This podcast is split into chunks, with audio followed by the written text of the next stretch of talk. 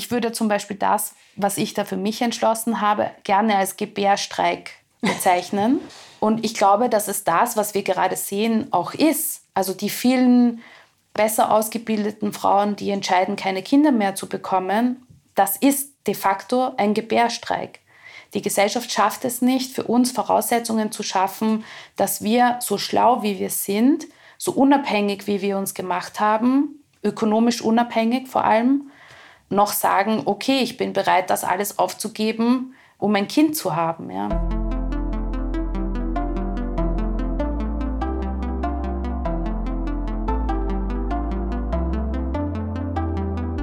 Willkommen zum Podcast Warum gehen, wenn man tanzen kann des Kunstvereins Schichtwechsel. Wir stellen hier Personen mit ungewöhnlichen Lebenswegen vor, die die Gesellschaft durch ihre Arbeit positiv mitgestalten. Mein Name ist Laura Hilti und ich freue mich, dass Katharina Mückstein bei uns zu Gast ist. Diese Podcast-Folge ist eine Kooperation mit Winka Film. Der Dokumentarfilm Feminism What the Fuck von Katharina Mückstein gibt einen Einblick in Forschungsthemen rund um Feminismus. Es geht unter anderem darum, dass es nicht nur zwei biologische Geschlechter gibt, dass von Frauen immer noch erwartet wird, dass sie gratis oder schlecht bezahlt Sorgearbeit leisten und dass gerade weiße Männer Feminismus als störend empfinden, weil er die aktuellen Machtstrukturen und die damit verbundenen Privilegien in Frage stellt. Katharina Mückstein ist Drehbuchautorin und Regisseurin und lebt in Wien. Sie studierte vorerst Philosophie und Gender Studies und dann Regie und Filmproduktion an der Filmakademie Wien. Neben verschiedenen Lehrtätigkeiten im Bereich Drehbuch und Figurenentwicklung engagiert sich die heute 41-Jährige seit vielen Jahren für Antidiskriminierungsthemen in der Filmbranche. Was mir am Film Feminism What the Fuck besonders gefällt, ist, dass er weit über das Anliegen einer Gleichstellung von Frauen und Männern hinausgeht und aufzeigt, dass jede Form von Diskriminierung viel Leid verursacht. Nicht einmal kleine Kinder können sich in unserer scheinbar so freien Gesellschaft frei entwickeln, weil wir versuchen, sie in bestimmte Rollenbilder hineinzupressen. Und dies tun wir letztlich, um die Kinder vor eben dieser Gesellschaft zu schützen, die sie bestraft, wenn sie nicht so aussehen, sich nicht so kleiden oder sich nicht so verhalten, wie es von ihnen erwartet wird. Der Film Feminism What the Fuck, in dem es jede Menge darüber zu lernen gibt, wie eine bessere Welt aussehen könnte, läuft aktuell in den Schweizer Kinos.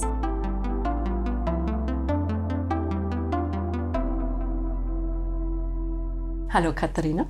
Hallo. Könntest du dein bisheriges Leben in drei Sätzen zusammenfassen? Boah, das ist schwierig. drei Sätze. Ich war ein wildes, freies Kind die Pubertät war schrecklich. Und seit die Pubertät zu Ende ist, stelle ich mir die ganze Zeit die Frage, wer bin ich? Könntest du etwas dazu sagen, warum die Pubertät schrecklich ist oder ist das zu persönlich? Nein, das, ist, eigentlich, das ist ganz einfach und das ist persönlich und politisch zugleich. Für mich war Pubertät eben gleichbedeutend mit sich einfinden müssen in einer nach Geschlecht sortierten Welt und dass einfach die Erwartungen an mich als eben unter Anführungszeichen Mädchen Erwartungen waren, die ich nicht erfüllen wollte und die mir, wie ich als Person bin und immer war, absolut nicht entsprechen. Eben, wie ich vorhin gesagt habe, ich war ein wildes Kind.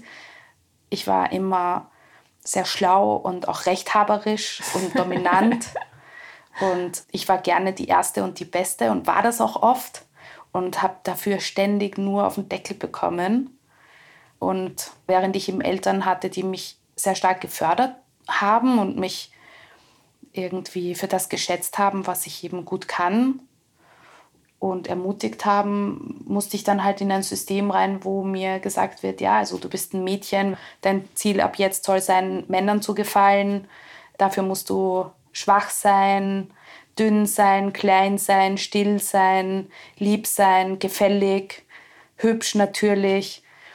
Gleichzeitig hat für mich auch da sexualisierte Gewalt begonnen, also ein ständiges irgendwie belästigt werden, angesprochen werden, kommentiert werden des Körpers, mit dem man sowieso so unsicher ist, was ich wirklich als Hölle empfunden habe und gleichzeitig dafür überhaupt keine Sprache hatte und mich nicht zur Wehr setzen konnte. Und ja, so gesehen war das halt die Konfrontation mit den Machtverhältnissen, in die jedes Kind hinein muss und die Gesellschaft, wie sie eben wirklich ist. Und der Verlust von diesem Schutz, vielleicht auch von einem ja, liebevollen und progressiven Elternhaus. Und das wurde dir auch so explizit gesagt, dass du nicht dem entsprachst, was die Menschen von dir als Mädchen erwarteten? Also manchmal wird das ja sehr explizit ausgesprochen. Also ich hatte zum Beispiel Lehrer in der Schule, die haben gesagt, bemühe dich nicht, Mädchen können sowieso kein Mathe. Ja, mhm. sowas. Aber auch die Ungerechtigkeit, die ich da gesehen habe, wenn ein Junge und ich das gleiche Verhalten an den Tag gelegt haben und er wurde dafür belohnt und ich dafür abgestraft. Also eben zum Beispiel immer eine Meinung zu haben, ja.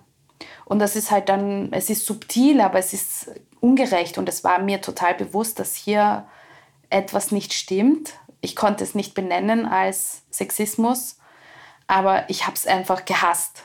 Und ich musste mich die ganze Zeit dagegen wehren und das hat mich auch sehr viel einerseits Energie gekostet, auf der anderen Seite mir auch viel gegeben, weil ich sehr früh in meinem Leben schon gespürt habe, also bevor ich mich anpasse, ähm, arbeite ich lieber daran, dass sich das System, in dem ich mich befinde, ändert.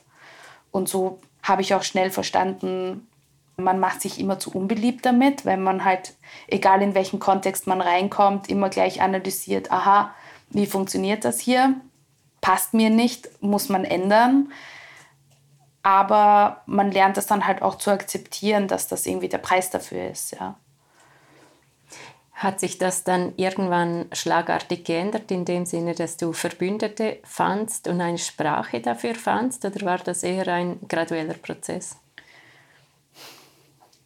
Also ich war sehr früh sehr politisiert und auch politisch organisiert und ich bin so in der Punk-Szene aufgewachsen und ich habe das schon so empfunden, dass das erleichternd ist, mit anderen Leuten zusammen zu sein, die sich am Rand fühlen.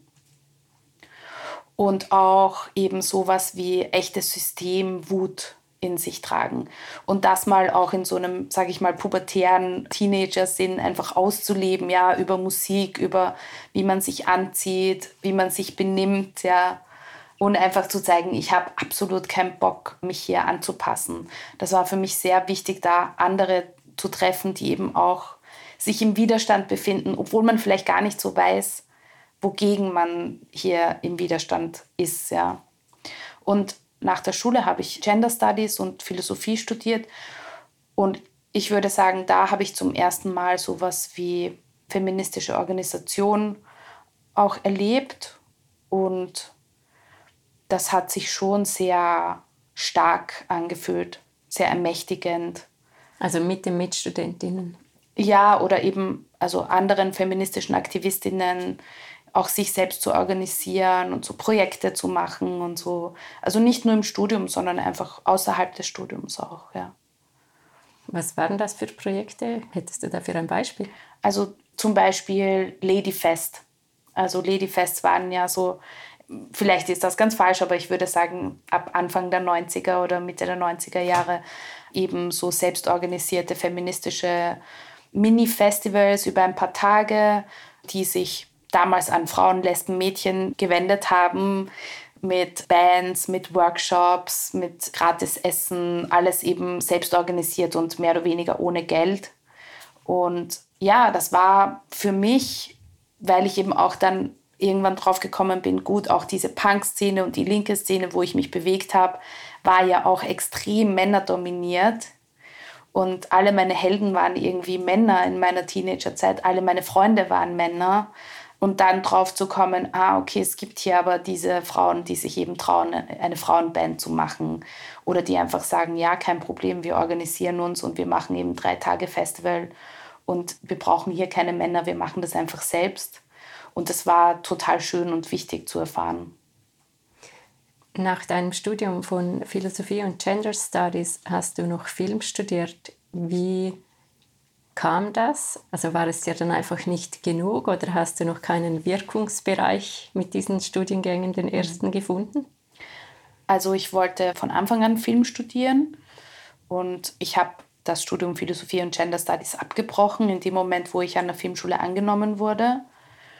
Ich habe mich zum ersten Mal so mit 18 an der Filmschule beworben und wurde halt nicht genommen und habe dann eben die ganze Zeit irgendwelche Jobs in der Filmindustrie gemacht und halt nebenher dieses geisteswissenschaftliche Studium, das hat mich einfach interessiert. Mhm. Aber gleichzeitig war für mich immer klar, dass ich, also mich interessiert, organisieren, kommunizieren, mit anderen zusammen sein und im Austausch zu sein. Und ich sage mal, dieses bisschen isoliertere akademische nachdenken, das wäre für mich auch nie das Richtige gewesen. Aber ich hatte halt die Möglichkeit, mich so aufzuladen und eben dieser erste Kontakt mit feministischer Theorie war wahnsinnig wertvoll und hat mich auch nie wieder losgelassen. Also ich bin immer irgendwie an der feministischen Akademie dran geblieben.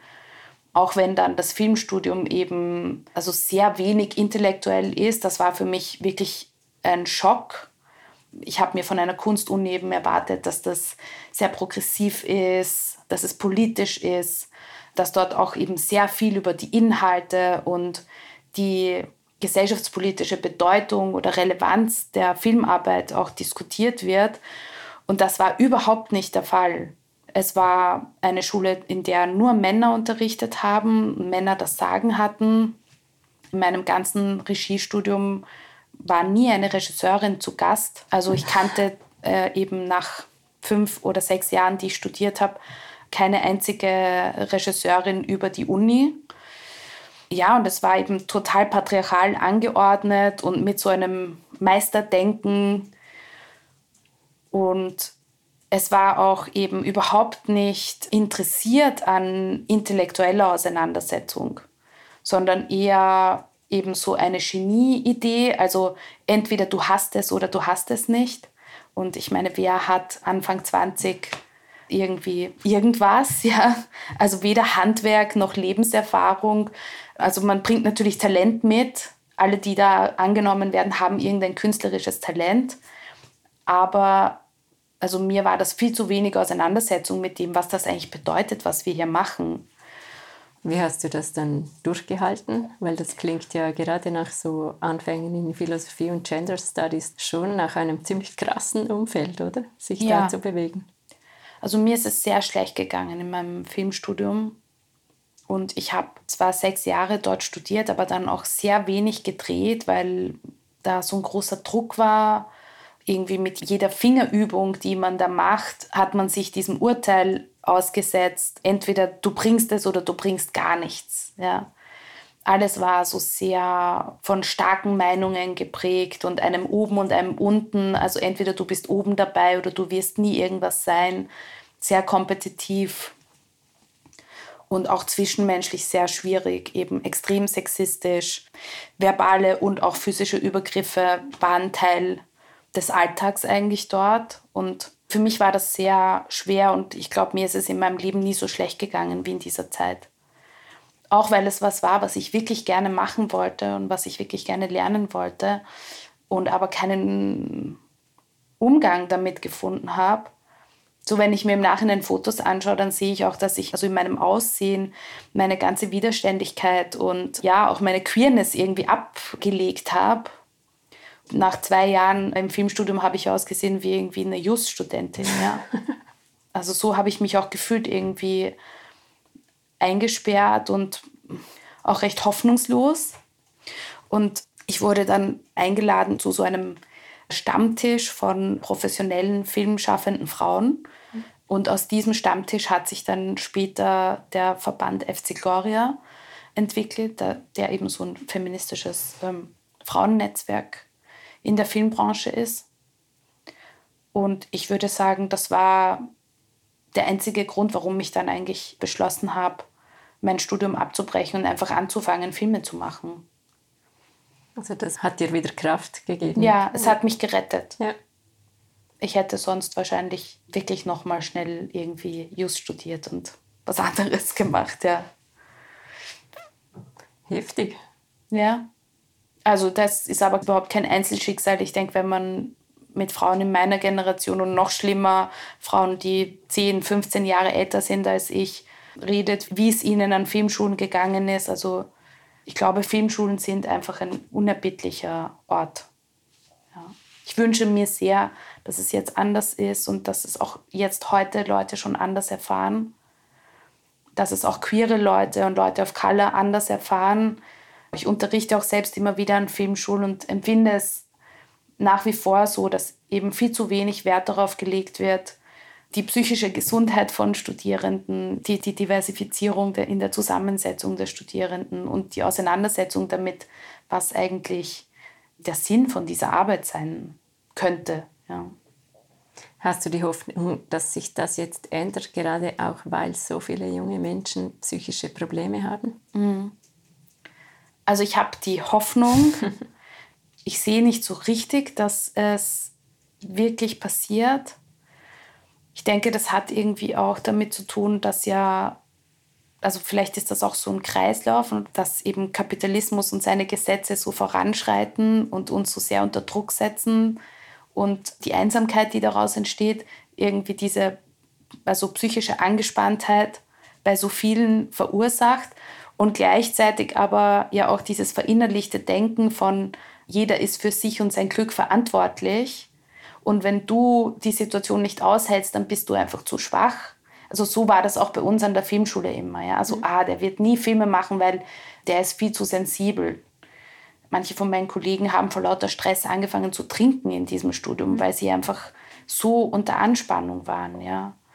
Und wenn man halt dann dabei bleibt, die Sensibilität von Leuten zu verurteilen und sie für unfit for life zu erklären, ja, dann ist das halt so ein ewiger Kreislauf, wo das irgendwie nie besser wird. Und ich habe das Gefühl, dass ja auch eben so dieses ganze Gerede über, ja, die Gen Z, die sind viel zu sensibel und jetzt die ganzen Kinder, die psychische Probleme nach der Pandemie haben, die sind auch alle zu sensibel.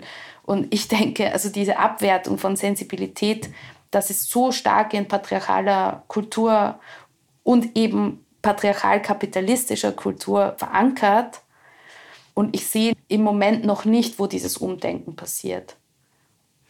Aber du hast es geschafft, für dich einen Weg zu finden, wo du diese Sensibilität thematisieren kannst oder Filme machen kannst, die ja doch jetzt im Kino laufen und sehr viel Anerkennung finden, wo du wie deine Themen und deine Art zu denken einbringen kannst.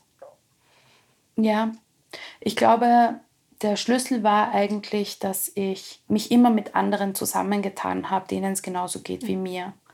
Und ich habe ja aus dem Studium heraus eben eine Firma gegründet mit drei anderen, die mit mir studiert haben und die auch mit mir eben in engen Beziehungen waren. Und das war für uns alle total wichtig, wie so ein familiäres Nest, das wir uns gebaut haben in einer Welt, die wir halt als so feindselig erachtet haben. Und ich glaube, anders hätten wir das auch nicht geschafft. Oder eben das eingeladen werden bei FC Gloria und in diese Frauenzusammenhänge zu kommen und da zu spüren, ah, da gibt es Leute, die erfahren genau die gleichen Formen von Ausschluss. Das ist nicht mein persönliches Versagen, sondern das ist Struktur. Und dann wird man vielleicht eher wütend als verzweifelt. Und Wut ist ein sehr guter Motor, um einfach immer weiterzumachen. Ja und eben gleichzeitig sich das zuzugestehen, dass es eben Räume braucht, wo man wirklich einfach nur liebevolle Menschen um sich hat und wo man sich auch irgendwie nähern kann an etwas. Ja. Wie ist es dann weitergegangen? Weil eben es ist extrem schwierig, genug Geld zu bekommen, um Filme zu machen, dann noch zu Themen, die jetzt nicht so Mainstream sind. Also ich nehme jetzt einfach mal an, es war sehr schwierig, aber vielleicht ja auch mhm. nicht. Also es war tatsächlich für mich nie schwierig, meine Arbeit zu finanzieren. Ob man es schafft, einen Film zu machen, glaube ich, hängt von so vielen verschiedenen Dingen ab, dass man jetzt auch nicht sagen kann, ah, was ist eigentlich das Rezept, ja. Aber mich hat immer die Analyse der Struktur, in der ich mich bewege, sehr interessiert. Und ich habe zum Beispiel immer sehr genau studiert, ah, wie funktioniert eigentlich Filmförderung? Wie funktioniert die Finanzierung? Wie produziert man einen Film? Und eben in diesem, sage ich mal, Nest eingebettet meiner eigenen Produktionsfirma habe ich ja schon einmal einen sehr schwierigen Schritt in dem Prozess des Filmemachens rausgenommen, weil ich einfach selbst Produktionsstrukturen hatte.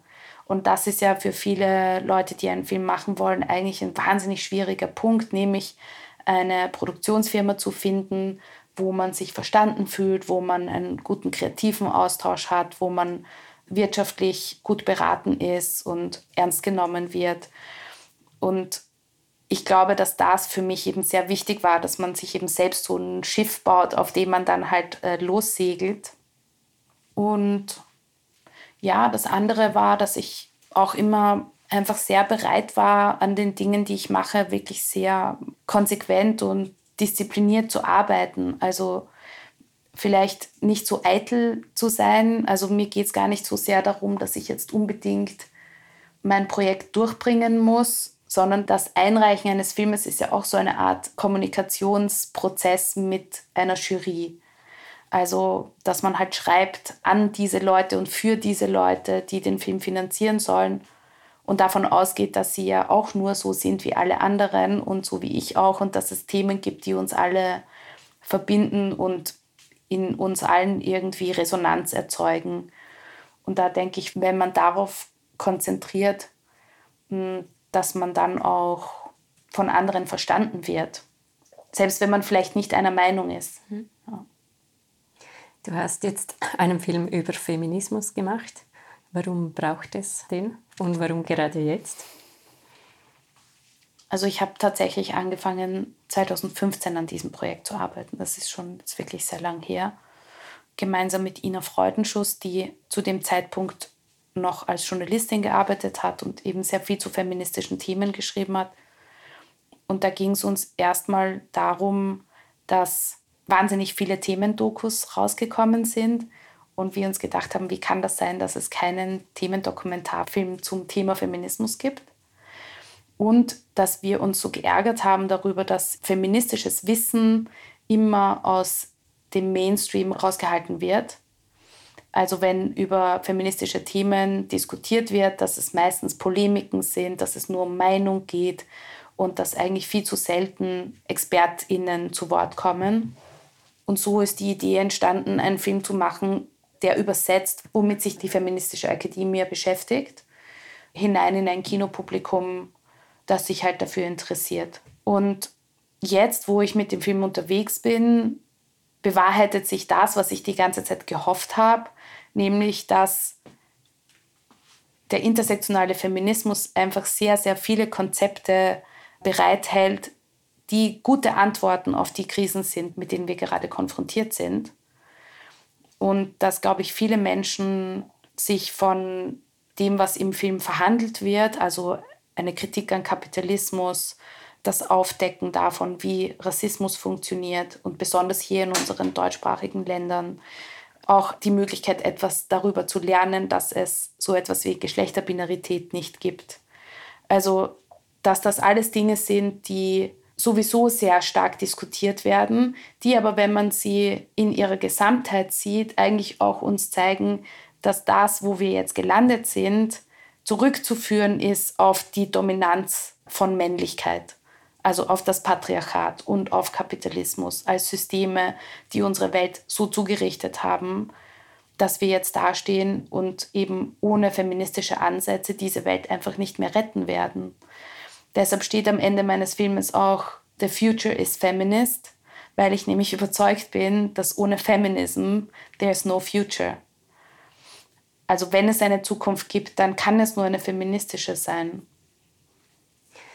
Jetzt sind sehr viele Begriffe gefallen, die nicht jedem verständlich mhm. sein dürften. Vielleicht zuerst einfach mal deine Definition von Feminismus. Mhm. Genau, also wenn ich Feminismus sage, dann meine ich intersektionalen Feminismus.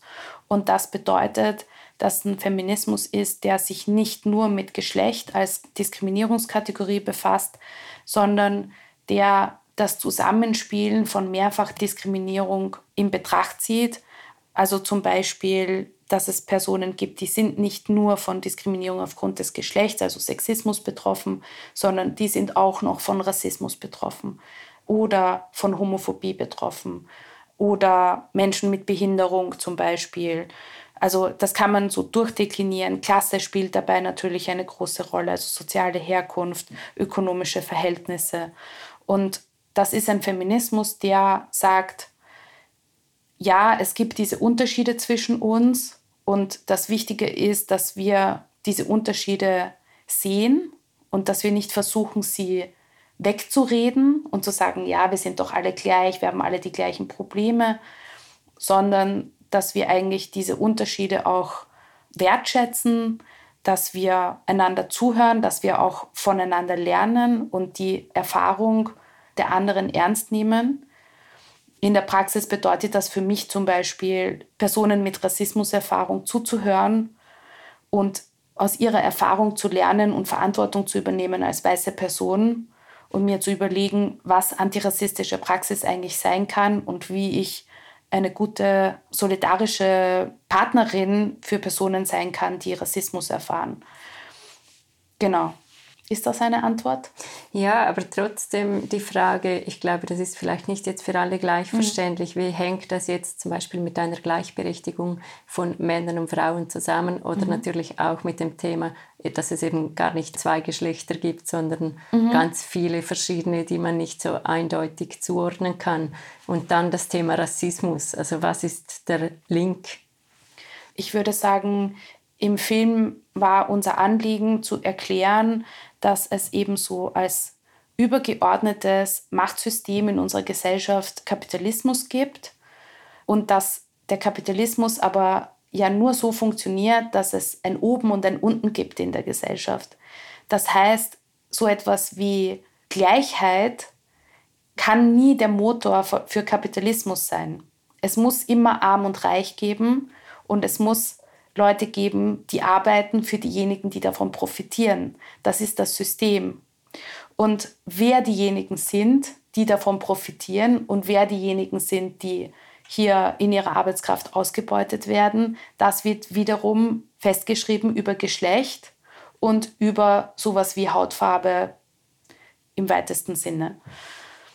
Also wer die Arbeit machen muss und wer dann auch noch die unbezahlte Arbeit machen muss, und das kennen wir ja alle aus Statistiken, aus Armutsbetroffenheit und so weiter. Also es hängt zum Beispiel damit zusammen, dass Frauen im Grunde die ganze unbezahlte Arbeit im Haushalt und so weiter machen, Pflegearbeit, Kindererziehung und so weiter. Dann, ich denke, wir erachten es als Fortschritt, dass Frauen arbeiten dürfen und sich ökonomisch unabhängig machen könnten. Gleichzeitig sehen wir aber auch in dem Moment, wo sie Eltern werden, dass sie wieder in eine Armutsfalle hineinkommen. Oder wenn Frauen ihre Care-Arbeit abgeben, dann wiederum, und hier zum Beispiel kommt Rassismus als ein Thema hinein, wird dann diese Arbeit sehr oft ausgelagert an rassifizierte Frauen, an Frauen, die einen Migrationshintergrund haben, weil man sie als billige Arbeitskräfte haben möchte. Also das ist ein Beispiel, wo eben der intersektionale Feminismus diese verschiedenen Formen von Unterdrückungsmechanismen eben zusammendenkt und in ihrer Gesamtheit kritisiert und sie auch in ihrer Gesamtheit bekämpfen möchte.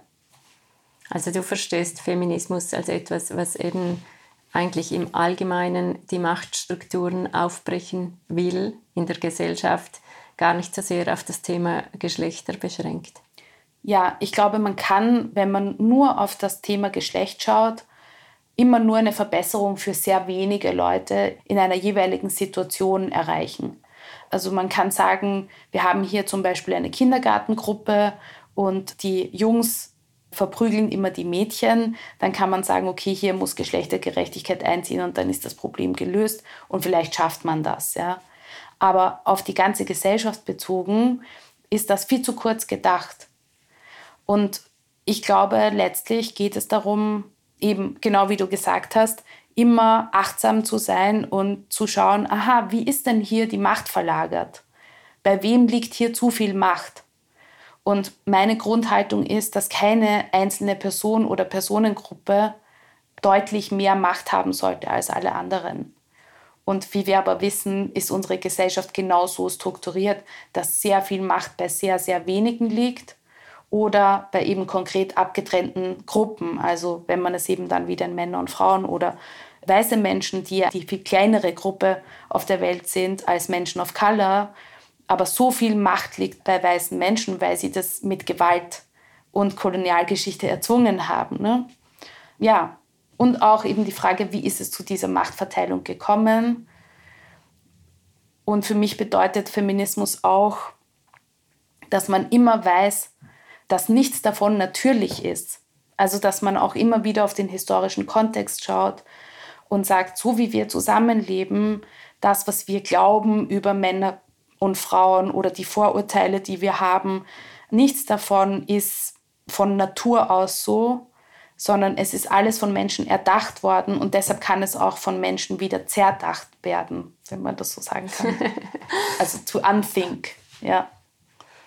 Das finde ich sehr erstaunlich, dass sich das so hartnäckig hält, das Bild der natürlichen Fähigkeiten von Frauen, sich um Kinder zu kümmern oder um Pflegebedürftige, obwohl das ja ein historisch sehr kurzer Moment eigentlich war, wo das überhaupt so etabliert wurde als natürlich. Ja, aber seither wurde ja auch sehr viel Kraft investiert, zum Beispiel eben über Wissenschaft das zu legitimieren ne, und alle möglichen Untersuchungen anzustellen, um irgendetwas zu finden, um zu sagen, ah ja, hier es ist ein Hormon oder irgendwas, was die Frauen zu so guten, äh, fürsorglichen Menschen macht. Ja. Bloß um nicht zu sagen, ah, vielleicht ist es einfach nur Kultur. Die neuen wissenschaftlichen Erkenntnisse, die ja klar beweisen, dass das nicht so ist, scheinen mir sehr wenig verbreitet zu sein ist das quasi auch das Anliegen mit diesem Film, auch mal eben aktuelle wissenschaftliche Erkenntnisse einem allgemeineren Publikum zugänglich zu machen. Ja, absolut. Ich glaube eben, dass wenn es um verschiedenste Formen von Diskriminierung, aber eben besonders Rassismus und Sexismus geht, dann geht es immer darum, diese vermeintliche Natürlichkeit zu bekämpfen. Und sich dagegen zu wehren, dass einem etwas zugeschrieben wird, nur aufgrund eines Körpers. Und deshalb ist es eben sehr wichtig, diese wissenschaftlichen Erkenntnisse eben zum Beispiel darüber, dass es auf biologischer Ebene so etwas wie zwei Geschlechter schlichtweg nicht gibt, nach außen zu bringen und auch Leute aufzufordern, dazu doch mal sich weiterzubilden und etwas zu lesen. Also das ist zum Beispiel ein Punkt, wo mir sehr, sehr viele Leute nach dem Film auch rückmelden, oh wow, ich wusste das nicht. Ähm, viele ältere Leute zum Beispiel, die mir dann sagen, dass sie in den letzten Jahren mit ihren Enkelkindern wahnsinnig viel über das Thema Transgender diskutieren und auch streiten und dann im Film zum ersten Mal verstanden haben, wovon hier eigentlich die Rede ist und dass sie endlich mal was gelernt haben. Also das ist ja auch einfach echt ein großes Problem unserer Zeit, dass wir die ganze Zeit starke Meinungen zu allem Möglichen haben sollen und nicht einmal ein Basiswissen dazu haben gleichzeitig. Also so ein Film würde dann auch diesen Enkelkindern oder jungen Menschen Argumente an die Hand geben, um sich eben auch anders mit ihren Großeltern unterhalten zu können. Ja, und so ist er auch gedacht. Also ich habe ihn ja öfter als ähm, Bildungs- und Propagandafilm bezeichnet. Und mit Bildungsfilm meine ich eben, dass es ein Film ist, wo man einfach schlauer rausgehen kann, als man reingekommen ist. Man kann sich zurücklehnen und einfach was lernen. Man muss keine starke Meinung dazu haben. Und als Propagandafilm habe ich ihn deshalb bezeichnet, weil er ja auch keine antifeministischen Positionen reproduziert. Also es ist ein Film, wenn man den gesehen hat und dann sagt, ja, Feminismus ist scheiße, das würde mich sehr wundern, ja. Im Film kommt ja auch vor, dass Männer tendenziell nicht sehr interessiert an Feminismus sind. Und ich erlebe das auch immer wieder, dass Männer sagen, ja, eben ist ja alles okay, langsam Gleichberechtigung. Und sie nehmen ja diese Macht, die sie haben, nicht unbedingt wahr. Oder es ist wie für sie eigentlich unsichtbar. Genau, es ist das ultimative Privileg, eben das Leiden der anderen einfach nicht zu sehen und nichts darüber zu wissen, nichts darüber zu lernen, nicht hinzusehen, keine Empathie zu haben. selbst mit Frauen zusammenzuleben, sie vermeintlich zu lieben, Töchter zu haben und trotzdem zu sagen, Feminismus geht mich nichts an. Statistiken zu lesen über sexualisierte Gewalt, über Femizide, über Altersarmut und trotzdem zu sagen, es geht mich nichts an, das gibt es alles gar nicht, was hat das mit mir zu tun? Es ist ein wahnsinniges Privileg. Was ist dann der Weg, etwas zu ändern, wenn eben über diese Seite geht es offensichtlich nicht, weil schlichtweg kein Interesse oder sehr wenig Interesse da ist. Also es muss immer von den Menschen kommen, die diskriminiert werden. Ja. Ich meine, wenn ich darauf eine Antwort hätte, ja. Ich werde die ganze Zeit gefragt, wie bekommen wir jetzt Männer dazu, sich für Feminismus zu interessieren oder für feministische Themen zu arbeiten oder wie auch immer. Und sehr oft wird dann nahegelegt, ja, man müsse Männern also klar machen, dass sie ja auch selbst darunter leiden, also unter dem Patriarchat leiden oder darunter leiden, dass ja auch die Geschlechterideale, also Männlichkeitsideale total schädlich sind, auch für Männer selbst und für die ganze Gesellschaft und so. Und ich finde das total problematisch. Also eine politische Haltung nimmt man nicht ein, weil man selbst davon profitiert, sondern weil es einfach richtig ist. Und ich bin eben nicht bereit, Männer zu überzeugen, sich für etwas einzusetzen, weil sie dann selbst davon profitieren. Ich kann nur Männern die Frage stellen, wie könnt ihr das verantworten, dieses System von Gewalt einfach zu ignorieren. Selbst die Männer, die ich kenne, die durchaus, sage ich mal, in ihrem privaten Leben zum Beispiel relativ faire heterosexuelle Beziehungen führen oder sich um ihre Kinder kümmern, reagieren nicht auf die Zahlen von Femiziden zum Beispiel und machen diese Arbeit, auf die Straße zu gehen oder in Communities zu gehen und daran zu arbeiten, dass eben Männergewalt bekämpft wird. Ja. Ich finde es wahnsinnig enttäuschend und traurig. Wie machst du das nicht daran zu verzweifeln? Weil je mehr man sich mit solchen Themen auseinandersetzt, desto härter ist es auch, diese Realität zu sehen, oder? Mhm. Also in dem Interview zu Feminism What the Fuck mit äh, Nikita Dawan hat Nikita ein Zitat gebracht von Spivak und da sagt sie, dass politische Arbeit wie Zähneputzen ist dass man es einfach jeden Tag macht, weil man weiß, dass es richtig ist, ohne sich die Frage zu stellen, wie lange man leben wird und wie lange man diese Zähne noch braucht. Und ich glaube halt, dass eben politische Arbeit oder emanzipatorische Arbeit einerseits immer wieder Frustration bringt, weil die Dinge sich langsam verändern. Und ich hätte nie gedacht, dass eben Feminismus mein ganzes Leben ein Thema sein würde. Ne? Ich habe eigentlich auch gedacht, mit 14 oder so habe ich gedacht, pff, also ich werde einfach machen, was ich will in dieser Welt und ich werde frei sein. Und ich habe gedacht, die Gleichberechtigung ist erreicht. Ja. Und auf der anderen Seite gibt aber diese Auseinandersetzung auch sehr viel Kraft. Mir tun zum Beispiel sehr privilegierte Menschen leid, weil sie keine Community haben. Also das Zusammenkommen mit anderen, die ähnliche Formen von Ausschluss erfahren, ist wirklich sehr stärkend und sehr schön und sehr festigend im Leben. Und ich sehe zum Beispiel bei den meisten Männern, dass sie sowas nicht haben. Also eine Community, die irgendwie warm ist und wo man angenommen wird, wie man ist, wo man miteinander zärtlich umgeht.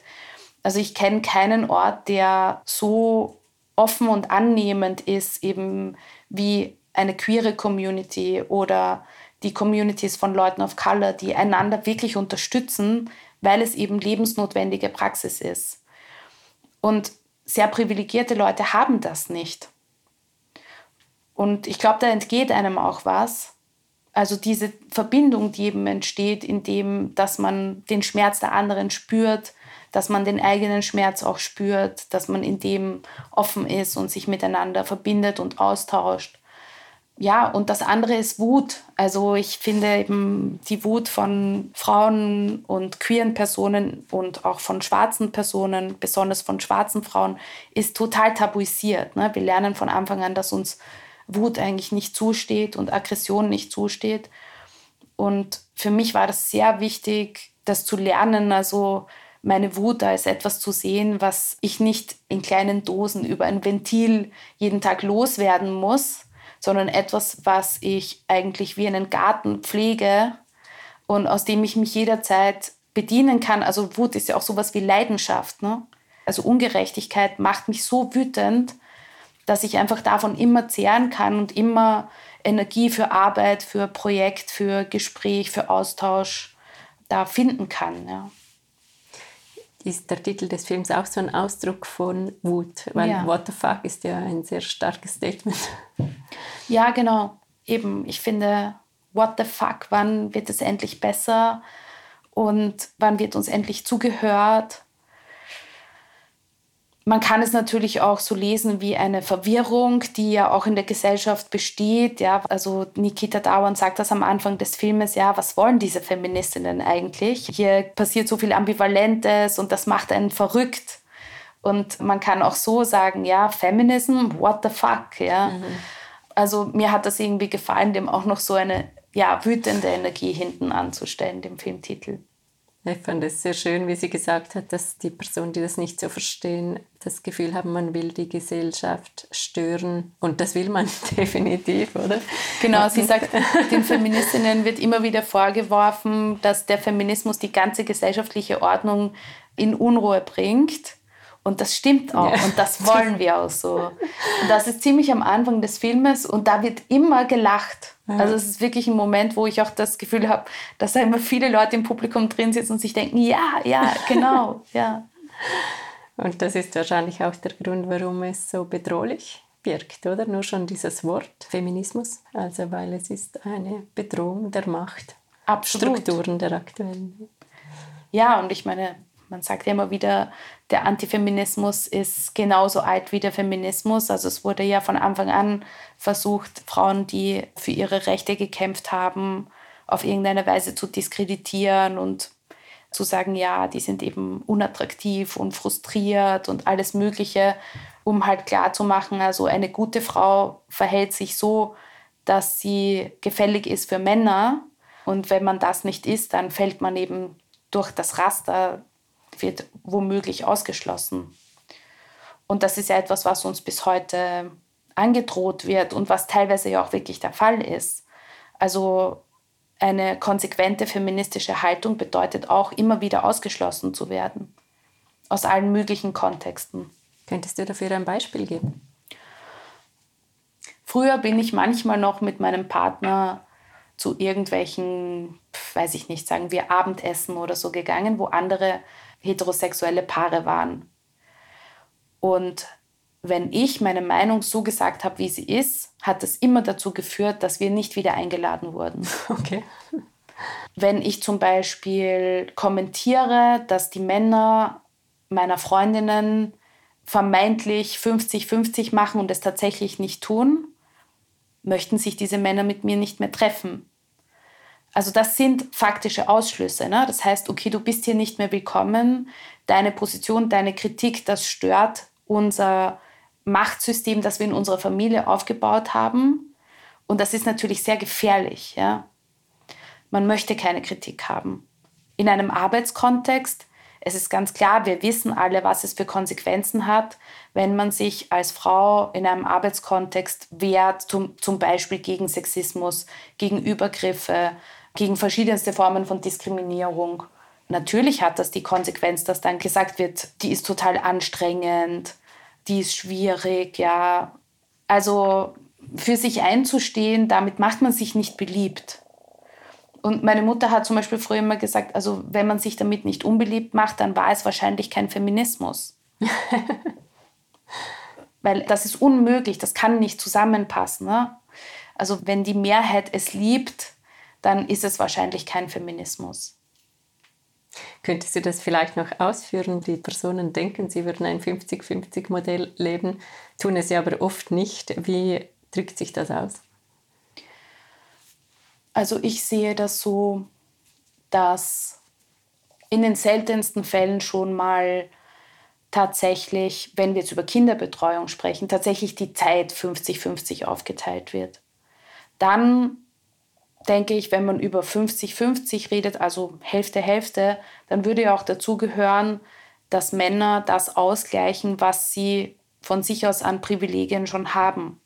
Also wenn in einer heterosexuellen Beziehung der Mann und die Frau beide arbeiten und er verdient mehr, dann hat das in der Regel damit zu tun, dass er ein Mann ist und eben eine Karriere gemacht hat, keine Zeit für eben Schwangerschaft und so weiter draufgegangen ist, vielleicht auch mehr wertgeschätzt wird, ihm mehr zugetraut wird. Wenn wir all das, was ja statistisch und wissenschaftlich bewiesen ist, auch im privaten Kontext ernst nehmen, dann müsste meiner Meinung nach derjenige, der mehr verdient, das, was er mehr verdient, der Gemeinschaft, also der Partnerschaft zur Verfügung stellen.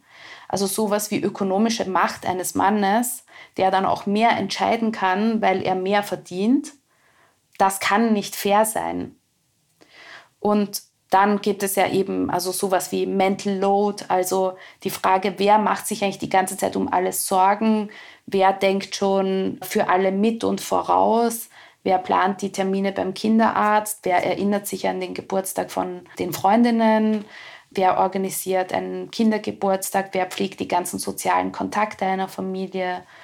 Und das sind eben in der Regel die Mütter. Und ja, solange das so ist, ist es eben nicht 50-50. Und in der Regel sind halt Männer so erzogen, dass sie das einfach nicht sehen, weil sie schon so erzogen werden, dass all diese Aufgaben nicht zu ihrer Verantwortung gehören. Also ich bin manchmal wirklich neidisch, wenn ich sehe, wie unbeschwert Männer sein können. Ganz einfach, weil dieses Sensorium bei ihnen nicht ausgebildet wurde, weil schon von Kindheit an von ihnen nicht verlangt wird, dass sie dafür Sorge tragen, dass es allen gut geht. Und das ist ja in die weibliche Rolle eingeschrieben. Das Dasein der unter Anführungszeichen Frau soll ja dem gewidmet sein, dass sie für die anderen etwas Gutes tut, dass sie den anderen ein schönes Erlebnis mit sich bescheren. Ja? Wir sollen gefallen, wir sollen sexy sein, wir sollen angenehm sein im Zusammensein. Das lernen wir sehr, sehr früh.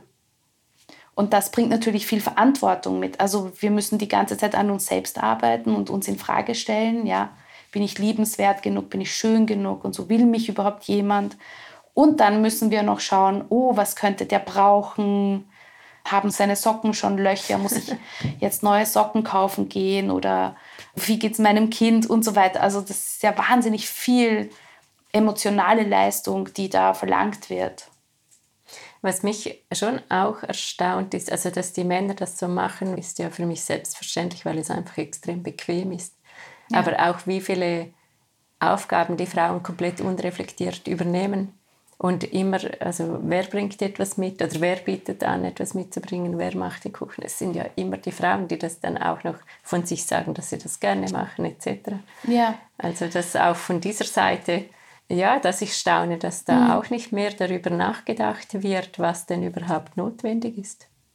Das Problem ist halt, dass wir als Gemeinschaft einen Schaden erleiden, wenn das entzogen wird.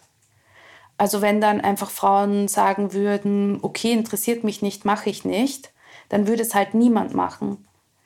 Und daran hängt ja auch immer etwas. Also daran hängt ja das Wohlergehen zum Beispiel eines Kindes oder die Frage, ob eben ein Abendessen auf dem Tisch steht oder so, ja. Also diese Care-Tätigkeiten sind ja extrem wichtige, überlebenswichtige Tätigkeiten für unsere Gemeinschaft. Und ich glaube, es wäre eigentlich das Ziel, diese Fürsorglichkeit, die halt in unserer Kultur als weibliche Eigenschaft oder so beschrieben ist, die ganz einfach auch von Männern einzufordern, von Anfang an in der Kindererziehung, ja, zu sagen, das ist genauso deine Aufgabe. Und Männer sollten den gleichen Stress haben wie Frauen, es allen recht zu machen, weil dann würde es uns allen viel, viel besser gehen dann würden wir uns umeinander kümmern und wir würden uns halt ausmachen, okay, wie teilen wir das auf? Dann würde halt der Mann um 5.30 Uhr super gestresst aufwachen, weil er daran denkt, dass heute Abend Freunde zu Besuch kommen und sich fragt, wann er in seinem busy Arbeitstag noch einkaufen gehen kann. Und dann würde er vielleicht zu seiner Partnerin sagen, hey, bist du genauso gestresst wie ich? Und sie würde sagen, ja, stimmt, lass uns das einfach aufteilen. Und dann würde man es einfach aufteilen und es wäre einfach gemacht. Klingt wie eine Utopie. Ne? Also, ja. Aber es liegt an den Frauen, das einzufordern weil es wird wahrscheinlich nicht automatisch passieren. Ja, und ich glaube, dass das deshalb so schwierig ist, weil daran so viele große Lebensentscheidungen hängen. Also ich für mich persönlich habe zum Beispiel entschieden, dass ich keine Mutter sein möchte, weil ich einfach in diese Falle nicht hinein möchte. Mhm. Also ich habe es einfach überall gesehen, was es bedeutet, mit einem Mann zusammen ein Kind zu haben. Ich möchte das einfach nicht. Und das hat auch eine, einen total traurigen Aspekt, ne? weil mhm. prinzipiell Elternschaft finde ich eine gute Sache, aber ich bin eben nicht bereit, das zu erfüllen, was die Gesellschaft von mir erwartet, wenn man an das Wort Mutter denkt. Und das würde mich zu viel kosten und ich weiß, ich würde dann immer diese Rolle hassen. Und das liegt aber nur daran, dass die Rolle halt so ist, wie sie ist. Ich finde, eben, ich würde zum Beispiel das, was ich da für mich entschlossen habe, gerne als Gebärstreik bezeichnen. ja. Und ich glaube, dass es das, was wir gerade sehen, auch ist. Also die vielen besser ausgebildeten Frauen, die entscheiden, keine Kinder mehr zu bekommen, das ist de facto ein Gebärstreik. Die Gesellschaft schafft es nicht, für uns Voraussetzungen zu schaffen, dass wir so schlau wie wir sind, so unabhängig wie wir uns gemacht haben, ökonomisch unabhängig vor allem, noch sagen, okay, ich bin bereit, das alles aufzugeben, um ein Kind zu haben. Ja. Ich glaube, sehr viele sind einfach nicht mehr bereit, das zu machen. Und das andere ist ja auch ein Diskurs, der jetzt sehr laut wird, also dass einfach die Qualität von heterosexueller Partnerschaft sehr stark in Frage gestellt wird und ja auch wissenschaftlich untersucht wird. Also dass dann eben so Ergebnisse rauskommen wie die Gesundheit eines Mannes profitiert von einer heterosexuellen Beziehung, die Gesundheit einer Frau verliert. Also das ist der, so. Ja, ja, ja. Ich habe jetzt zum Beispiel ähm, immer wieder darüber gelesen, wie Frauen, die sich recht spät im Alter von ihren Männern trennen, dass das eben so eine neue Sache ist, weil es jetzt eine Generation von Frauen gibt, die eben eine finanzielle Unabhängigkeit erlangt haben, sodass sie auch noch mit 60 entscheiden, sich zu trennen und was das für eine Befreiung ist und wie die das beschreiben, dass sie endlich nach ihren Bedürfnissen leben können. Also inwiefern, wenn sich eben durch die Errungenschaften der Frauenbewegung und eben der feministischen Auseinandersetzung Frauen immer mehr ja auch kritisch mit sich und der Welt beschäftigen, wie können Männer noch Partner auf Augenhöhe sein? diese Frage, glaube ich, ist eine dringliche Frage und wir sehen ja auch an der Aggression, die in diesem Thema drinnen liegt, also eben, dass es sowas wie die Incel-Bewegung mhm. gibt, dass daraus einfach Gewalt entsteht, wenn Frauen sagen, okay, ich stehe nicht zur Verfügung, es interessiert mich nicht, eine heterosexuelle Beziehung macht mein Leben leider nicht besser. Ja, das erzeugt natürlich auch Gewalt und Hass, ja. Und ein Gebärstreik würde auch dazu führen, dass dann das kapitalistische System gar nicht mehr funktioniert, weil es keinen Nachwuchs mehr gibt. Dann braucht man mehr Arbeitskräfte aus dem Ausland. Das will man ja bekanntlich auch nicht, zumindest ja. gewisse Parteien. Also, also es, es funktioniert dann ja auch wirtschaftlich nicht mehr.